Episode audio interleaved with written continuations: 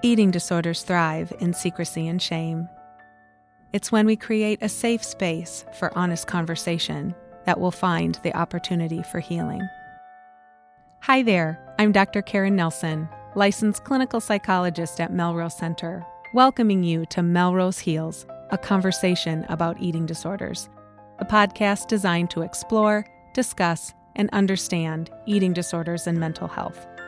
On today's episode, we'll be sharing a story of recovery. I'm joined by Jason Searcy, who will take us through his daughter's journey of diagnosis, treatment, and what it means to live in recovery. Now, before I begin, I invite you to take a deep breath and join me in this space. Welcome to the podcast, Jason. I'm so happy to have you here with me. Thank you. Well, I'm so looking forward to having a conversation about your daughter's eating disorder journey from your perspective as her dad. Yeah, I'm uh, I'm happy to be here. I want to help people as much as I can as far as, you know, what I went through, but you know, um, Belle said it's okay to talk about her. That's right. that's that's why we're here. I love it. So, full disclosure, right? Um, your daughter has given us permission to talk about her eating disorder um, struggle and recovery from your perspective as her dad. But let's maybe start at the beginning. Tell us about your daughter and what it was like before the eating disorder showed up. When everyone, I think, thinks their kid is the best, right? Of course. You know, I hope we think that. right but I feel mine was the best of all time. It's just uh, Belle and I had a great relationship growing up. Um, I guess I kind of knew that Belle was going to be my only kid, and so I just felt that way. And so I really spent a lot of time enjoying every moment of the entire process. You know, when she was little, um, we would play together all the time. I'm a truck driver, and so long days working. I'd usually go to work before she woke up. I'd be home, you know, six o'clock at night. By the time I got home, she was raring to go. She couldn't wait for me to get home, and we would play and have a blast. I mean, every day, that's what we did. And we both look forward to that a lot. So, when this all began was when she was about eighth grade. And I I knew that she was going to need more independence. I could see it coming.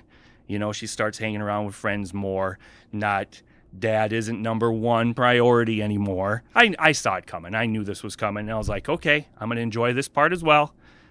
You know, let her have some independence, you know, step back a little bit. She wants to be her own person. I get it. And so it just caught me off guard so much because I felt like I was doing the right thing by letting, letting her have her independence. But as it turned out, she was led down the wrong path and I didn't see it. And it's funny because people say, well, it happens so quickly, but yet it happens so gradually, you don't notice it. I didn't notice her weight loss because it happens so slowly when it when it's happening, right? She it started off by she saying, I'd like to, you know, get more into fitness or be more healthy. All of a sudden I get home and she's running on the treadmill. I'm like, wow, okay, well, that's cool. I don't do that, but that's cool if she wants to do that. But it kind of snowballed and became an obsession for her and I didn't catch it That's right, right away. That's right. Well, I love how you talk about, you know, some of those natural transitions of kind of attention and support that our kids need, right? I mean, what we know about kind of rates of eating disorder and the development of eating disorders is that often especially in women, they are in young girls, they, they are developing in those kind of transition spaces. So, you know, into puberty and into, you know, um, teenage years, right? How much our bodies are changing. All the messages that we're getting about how girls and, and women should look. And then that natural place of it's it's their kind of job to separate from us as parents, even if it hurts us, right? As parents, to be like, I'm cool. Like, you don't you want to hang out with me, right? But I felt like I was I felt like I was doing the right thing by giving her the independence Absolutely. independence. But it didn't work out that way. And it became an obsession for her and how it actually happened that um, this was revealed to me was that someone at church approached me and she said, um, Jason, I need to talk to you about Belle. Um, I think Belle has an eating disorder. And I was like, What are you talking about? She's like, No, I think she does. Um, I talked to her and she admitted it to me. I was just shocked. You know, I was I didn't know what to, to say or think. And that's what got the ball rolling in the right direction for us. I love that you bring that up, Jason, about, you know, sometimes when we're we're so close to some of the disorder, we can't really see it clearly. And and we just really love our kids and we want to support them. And there isn't anything inherently wrong with, you know, wanting to quote be healthy or to get my body strong, right? Not everybody who exercises has an eating disorder, right? We want to be very clear about that. And sometimes as those changes happen incrementally, we can't see them clearly. And so, the beauty of having loving friends and family that love our kids, right, and want them to do well, and your openness as a parent to be able to, to maybe first shock, but then really sit with it and hear it feels really, really important. Tell me about when, you know, some of those things that you learned that Belle was doing as far as kind of what was she doing as far as eating disorder behaviors? Tell me about that. Well, so skipping meals, right? He was she was skipping meals. She wasn't eating at school. Um, and she was exercising too much. She was getting obsessed with food. It was just becoming unhealthy in a way that she was losing so much weight and it just got worse and worse. And so when we finally um, realized there was a problem, then we had to um, try to deal with it. And where my trust of Belle worked against me yeah. because I was assuming that she was always telling me the truth. And the big moment for me, and when it really set on set in with me, is when we did a group family therapy session, and the therapist said to me, um, "This is hard for me to get through." yeah, I bet. There's so much emotion attached to all of it, Jason. So what I have to remember, this helps me get through this, is that Belle is good. She's good now. She's recovered. So the therapist said to me, uh, um, Jason, do you think Belle is lying to you? Has she would she lie to you? And I said, No. I trust her fully. She would not lie to me. Therapist looked at Belle and said, Belle, do you lie to your dad? She said, I've been lying for a long time. And I think it's important, you know, as you kind of recount that story of acknowledging you know, sometimes it's helpful when we talk about the eating disorder as being, we, we kind of personify it. You know, some people call their eating disorder Ed. And the reason why we do that is to acknowledge that the eating disorder isn't your daughter. The eating disorder has a very different agenda. Its agenda is to keep you sick and stuck, and its agenda is to lie and deceive and to maintain itself because the reality is the more I talk about it and name it and confront it, the less I'm able to use it. And so Belle was lying in order to maintain the eating disorder. Belle wasn't lying, the eating disorder was lying. And so, what a powerful moment, just painful, but powerful. Was that a transition moment for you and Belle in, in that you know, therapy room for you to discover, I've been lying a long time, Dad. Yeah, that was the moment that it hit me. It was the worst moment of my life. Aww. But it became the best because that's when everything changed. That's when we realized that as parents, we have to be the boss from now on because there's no more negotiating anymore anymore. There's no more saying, oh, that's okay. That's when we figured out that we have to take the reins on this. And through therapy sessions, we did negotiate in those sessions what was going to be done, and everyone agreed to it. So then you had to stick with that. And that was one of the hardest things ever. If it was if it was just me, I wouldn't have been able to do it. That's right. It's it too was- hard. It was everyone. it was everyone. And so, as a team, we could tackle the eating disorder together.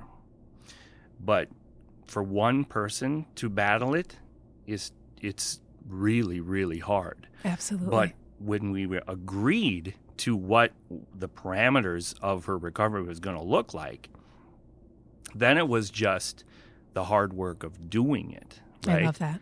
I so love that. that was it was the most important moment. let's maybe back up and talk about, you know, that process of, you know, this lovely uh, person in your life, you know, approached you and says, Hey, you know, I think something might be going on with Belle. And then you make that really courageous decision to access help and treatment. Tell us, what do you remember about, you know, those early, the diagnosis through Melrose and, you know, some of those early moments in treatment through Melrose?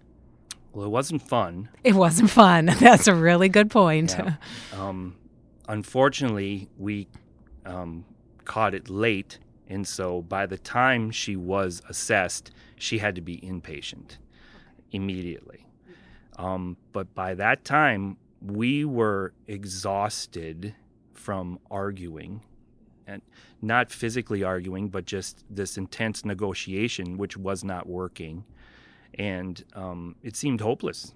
It seemed hopeless. I'll take a pause and just describe for our listeners if they're unsure of what inpatient means. So, when someone calls in for an assessment at Melrose, you are um, kind of depending on the symptoms that you're describing to our uh, intake coordinator. They're they're going to match you with an appropriate um, caregiver to do the assessment to determine if you meet criteria for an eating disorder. And so, I would imagine, based on information that you shared with one of our intake coordinators, they determined that Belle needed to see most likely a medical doctor. So her intake was most likely done, am I right, with a medical doctor or, or a medical staff. And so at assessment, your child or loved one will it will be determined what level of care they need. Now most people as we mentioned before on the podcast, most people can be helped through outpatient therapy, meaning they return home and they start therapy with a, a, a therapist, psychologist, with a dietitian, with their full team. However, there are instances where people do need inpatient care, so they need to be admitted into the hospital to restore and gain weight, basically, or to manage. Another way to say it is to manage the eating disorder behavior, to interrupt that pattern of severe restriction that potentially was happening for Belle. Because I love that you bring up, you know, um, trying to negotiate or um, plead with someone who's in the midst of their eating disorder to eat, eating disorders are not logical. So we're never going to win that fight, right? And so we really do need specialized care, not only through the form of, you know, therapists, dietitians. Sometimes that specialized care includes inpatient care. So being admitted to the hospital with a full team that starts to um, support your loved one in healing from their eating disorder. What do you remember about any conversations that you had with Belle when that diagnosis was given and then the recommendation to go into the intensive residential program? What was that like for her? The funny thing is, I talked to Belle about this, and remember, she's recovered now. That's the good news. So she's living a normal, healthy life. And I talked to her about this, and you know what she said to me? Dad, I don't remember much about that. I don't remember much about when she was in the bad parts of it. So I think a lot of people think this is going to scar them for life or they'll never get over this. That's not the case for us. Belle truthfully says it's a blur. I barely remember it. Well, especially when our body, you know, we have a lot of information about what our bodies need to kind of, uh, you know, function um, at, at their at their best. And nutrition is one of those key factors. When when my body isn't nourished, we know that our brain isn't thinking in that kind of, you know, effective way. And so I love that you bring that up because many of my patients share, you know, we'll talk in individual therapy. I'll bring something up like, Do you remember when we first met? They may say, I don't actually. I don't remember those early appointments. And that was her experience. Well, take us through. So, after that initial diagnosis and then the recommendation, then, you know, once you're in intensive residential, which is determined by your team, you are then discharged to outpatient therapy what do you remember about when it was you know recommended okay belle's in a place where she can now return home and resume or continue i should say not resume but continue therapy with you know a psychologist a dietitian um, you know medical doctor her full team. She she comes home. Tell us about what that was like. It was fine but that's when we had to take over the reins of feeding her. And um, that's hard it's hard making all this food and going through the distraction therapy and such. And um, full disclosure here, Belle did fine for a while and regressed and went back inpatient a second time. And um, it's not easy. That's right. That's not easy. Absolutely and having that team around to continue to make recommendations and to support you and to have those conversations about you know the, the path of recovery looks different for everyone. And to never give up hope right? Especially if you know the path feels like you know i don't like the word regression but you know i might make a slip or the eating disorder gets loud again. That's often the way that I talk about it with my patients, right? The eating disorder continued to be in the business of keeping her sick and stuck, and it was loud. And so she needed to go back inpatient for more, you know, we call it a higher level of care, just more support. She needed more support. Yeah. So that just shows how serious this was, right? Good point. So um, that's when we went up another notch, and uh, Belle's mom decided that she's going to quit her job and take care of Belle hmm. full time. But that was that's what was needed. Okay, so you think about it. I can't quit my job. We got bills to pay. My kid could die. What are you what are you going to do? You're going to quit your job. So, um we just had someone watching her all the time. Now, that I think is when she started really getting better is having that constant um, someone watching her constantly. So there's no cheating anymore. You're following all the rules period. That's when it started started really getting better you know? And everyone's different. Everyone's different. But we had to go to a next commitment level. Absolutely Absolutely. To just ensure that, you know, Belle's eating disorder sounds like it was very strong. And, you know, given any opportunity, it makes sense that the eating disorder is going to try and survive. And so, you know, um, cheating or hiding or sneaking, I mean, all of those behaviors are, are very, um, kind of commonplace that that families might be struggling. And and it's helpful again to remember right? We know that belle when she's nourished and doing well she's not going to do that. It's the eating disorder that is in the business of all of that sneakiness. Let's maybe focus our attention on just involvement in therapy. So, what was that like to be involved in therapy as Belle was moving through eating disorder treatment? It's not something I look forward to. That's right. There's hard stuff talked about in those sessions, right? It it was necessary, and um, sometimes Belle would cry through the whole thing, mm. and so it's just painful. But we had to we had to come up with the rules there because at home that isn't the time to negotiate these things. So we had to negotiate it in these sessions, and so that's that's what we did. And then we stuck to it because we all had to agree to it and we did. And so that's that's what we stuck to. So it was it was kind of like the blueprint and then it's just doing the work you know? So we did made the blueprint in the in the therapies and then we did the work at home, and eventually, slowly got better. And Absolutely. It just takes a long time, but it took about, you know, four to five years, and she's recovered Mm, from it.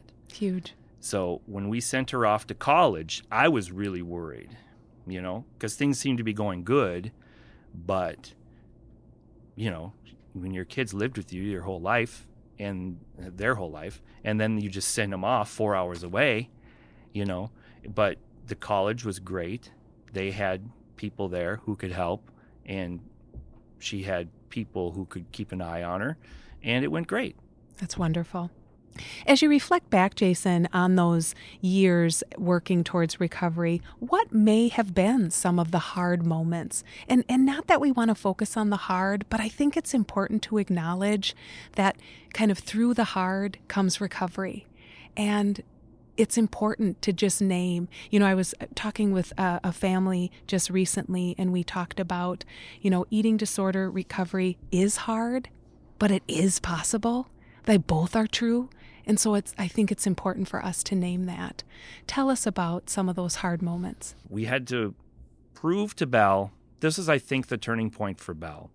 We had to prove to her that we really knew what we were talking about. At first, the eating disorder and her didn't trust us, right? And so when we got organized and made a chart and charted everything, now this might not work for everybody, okay? I know everyone's different, but for us, the turning point was when we got organized and tracked every single thing and went through the plan and added it all up and this is what you ate and this is what the calories are. This was the plan. This is what we agreed to. This is exactly what we're going to do, period. And we tracked it and you could physically see it. That's, and when Belle trusted, it wasn't just like, yeah, eat this. You know, we had to prove it to her. And when we did, then she was okay with it. So that was the, really the key for us. Now, is that fun and easy? No, it's not fun and easy at all. It's the last thing I wanted to do, but we had to do it. Period. It. You had to do it. You ju- there was no negotiation. Well, and I like it too how you talk about again the eating disorder wants to you know challenge and it, and it wants to find excuses to potentially not engage with food. And when you just demonstrated for Belle that this is a non-negotiable that this is what treatment is going to look like this is what we expect of you and there's no conversation about it. Like you have to do it that is really hard to hold those boundaries, right? When our kids are hurting or panicky or stressed. I mean, that's a lot of emotion. And another thing I noticed too was that all family functions all revolve around food. Right? So- Which is good and terrible. Well, when Belle was recovering, she didn't like to eat around other people. It made her feel uncomfortable. We had to eat in private. You know how hard it is to go and do stuff if everything revolves eating publicly? That's right. And I'd never even thought about that before. But then you start thinking about those things, and then you start thinking about, and I was even nervous her being around other people because they'd say stupid things that would really make me upset and be triggering for her. Like, yeah, if I us. eat that brownie, it's going right to my hips. You know, I'm not going to eat that because I'll gain 10 pounds, which obviously is not true, but it's just common things right. that we say. And so now I am conscious of those things. You don't say those things around people who it could affect. I think it's so important. I mean, what I really hear you talking about, Jason, is your own evolution. Yeah. Like how much you have changed. Can you talk about that a little bit with us? How do you think you've changed? Well, the things that I've said, I'm I'm more um, aware of it. In a obviously, if I've said or done things before, I just did it because I didn't think about it, and it's just a common thing to say. And so now I try really not to, and um, I never comment on how people look. Amen. because there's about a hundred other things more important than that, and so maybe we should just be less um, obsessed with that. Other ways that you potentially may have, you know, other perspectives that changed or, or anything that evolved for you as you moved through treatment with Belle? Well, I appreciate people who go through it now. And so that's one of the main reasons I wanted to do this. And I've all, always done the NEDA walk, the National Eating Disorder Association walk. Um, in the Twin Cities. They've had it at the Mall of America, and this last year they had it at St. Thomas. And so um, I'm going to be volunteering for that because I want to I want to give back a little bit, and I want to let people know that there is hope. Because when I was going through it, um, it seemed hopeless. It did. It it seemed hopeless. I you were thinking I'm going to do this the rest of my life. You know, I'm always going to be worried about Belle you know, when she's 38 years old, I'm going to be texting her, Did you eat? You know, you think it's going to be like this forever, but it doesn't have to be. I don't worry about that at all. You know, it's it's not a big thing for her anymore. And you know, and I I told her the way I feel, and um, you know that I'm so thankful for you guys. And she has moved on she doesn't feel like she has to do a podcast That's like right. this or do the NEDA walk. She was like, Dad, I, I just, I don't feel like I want to do it. She's moved on from it. Now, as parents, I think maybe it affects us more you bet. than than the kids. They're resilient. They she's got other things to look forward to, right? She's got a lot of other things in her life. But this is something that really affected me a lot. Absolutely. And well, and and how beautiful that she gets to make that choice. yeah, I love that. yeah. I love it. Of course, she's appreciative, but she's moved on, and that's the point. That's the point. It can happen That's that right. they move on. Does Belle consider herself fully recovered? Yeah, she says it does enter in her mind sometimes, but she has the skills um, to be able to knock it down. And she tells her boyfriend, "Hey, if I'm doing this or this, call me out on it." Wow. you know? It's and she's got other friends too. And so yeah she has a support system. She lives in chicago now so she's not nearby you know? So i can't keep track of her and i'm not going to text her every day. So um you know she's got her own support system and she's not worried about it. She's not worried about it. What is it like to see your daughter thriving now? Well it's awesome because you want to see your kid do well right um i knew that she could do it so It's huge. I don't know what to say. It's um it's a relief. yes, it is a relief. And I like that you're talking about, Jason, the kind of path of recovery is like we've said, it's it's can be hard and exhausting and scary, but it is always worth it. And it absolutely is possible. I think sometimes we're when we're in the midst of a struggle, we can it, it kind of steals our perspective a little bit. It we can't we can't see past maybe just the next few moments, and it makes sense, right? We're we're we're not judging that, but the purpose of doing these podcasts and and having conversations is to give people hope that it really can get better and to not give up with treatment. So, Jason, there are likely listeners who are parents and are in the middle of the recovery work that their child is doing. Any any advice or, or any pieces or comments that you'd like to give them? well, the number one thing to to remember is it's gonna get better. You have to have the positive attitude. Now, is that easy to do? No, but um, you could take my example where I thought it was never going to get better, and it did. Um, you just have to stay focused and you have to take the advice and just do it. And if it's not working, you go and you figure it out. That's that's what it. If you get caught up in what everyone says or the outside things, or if you're mad about this or mad about that, that's not going to be helpful. Um, you just have to find what works for you and your kid. Now, we had the advantage of Belle being young enough. If there's someone who's older, of course, there's more challenges with that, and we didn't have to deal with that. And so I'm thankful of that. Um, Belle didn't refuse to go to therapy. We made her go, and she did. Sometimes she didn't talk much, but we got her to agree to things, and we did it. We did the plan.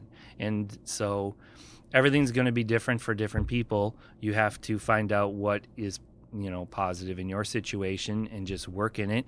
And the experts, um, you got to listen to them. They've they know what to do, so just try to listen to them. And if it's not working out, talk to them about it, and I bet you they have a different solution. Um, I'm not the expert on this. I read stuff, you know, I talk to other people. You just take every resource you can and do the work, I guess. If I you it. if you don't want it that hard, it's not going to happen. You have to want it. We we wanted her, we needed her to get better. I think she secretly wanted to get better. Mm. She knows she did. It's just finding it, finding it, and whatever works, you do. That's right. Well, and I, it's one of our, the benefits of treatment at Melrose is the team approach that it isn't just one provider, that you're surrounded by a team of professionals that are all in the business of, you know, working to heal the eating disorder. So, you know, your team may include medical doctors, a therapist, dietitian, occupational therapist, physical therapist. There's many people who are involved in treating and healing the eating disorder. And I love it that you say, trust them. They, they have a lot of experience and the when there is confusion or question or fear to talk about it. Not not avoid it but actually bring it up and talk about it and that's where healing happens. You're not going to be the first one who this happens to you know? They've seen it before and i guess the thing for belle when i talked to her about this i said you know what would you say?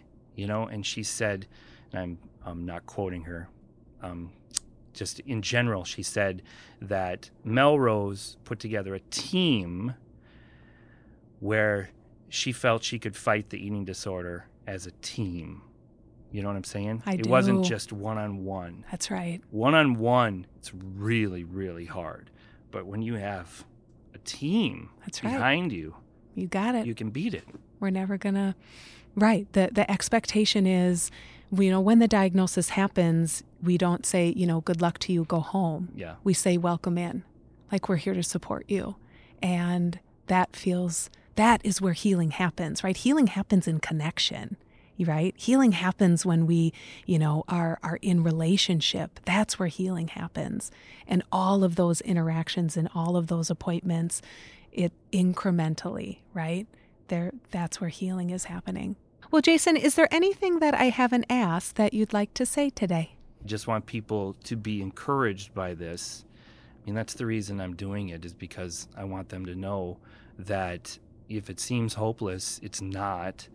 And you just have to be dedicated to it and it can work. Now, everyone does it their own way. I'm not saying that this was is the way that everyone should do it, but it worked for us and the payoff is incredible. Is incredible. That's right. Well, Jason, I cannot thank you enough. I've absolutely loved our conversation today. Thanks. That's it for today. Thanks for joining me. We've covered a lot, so I encourage you to let it settle and filter in. And as I tell my patients at the end of every session, take notice, pay attention, and we'll take it as it comes. I'll talk to you next time. Melrose Heals, a conversation about eating disorders, was made possible by generous donations to the Park Nicollet Foundation.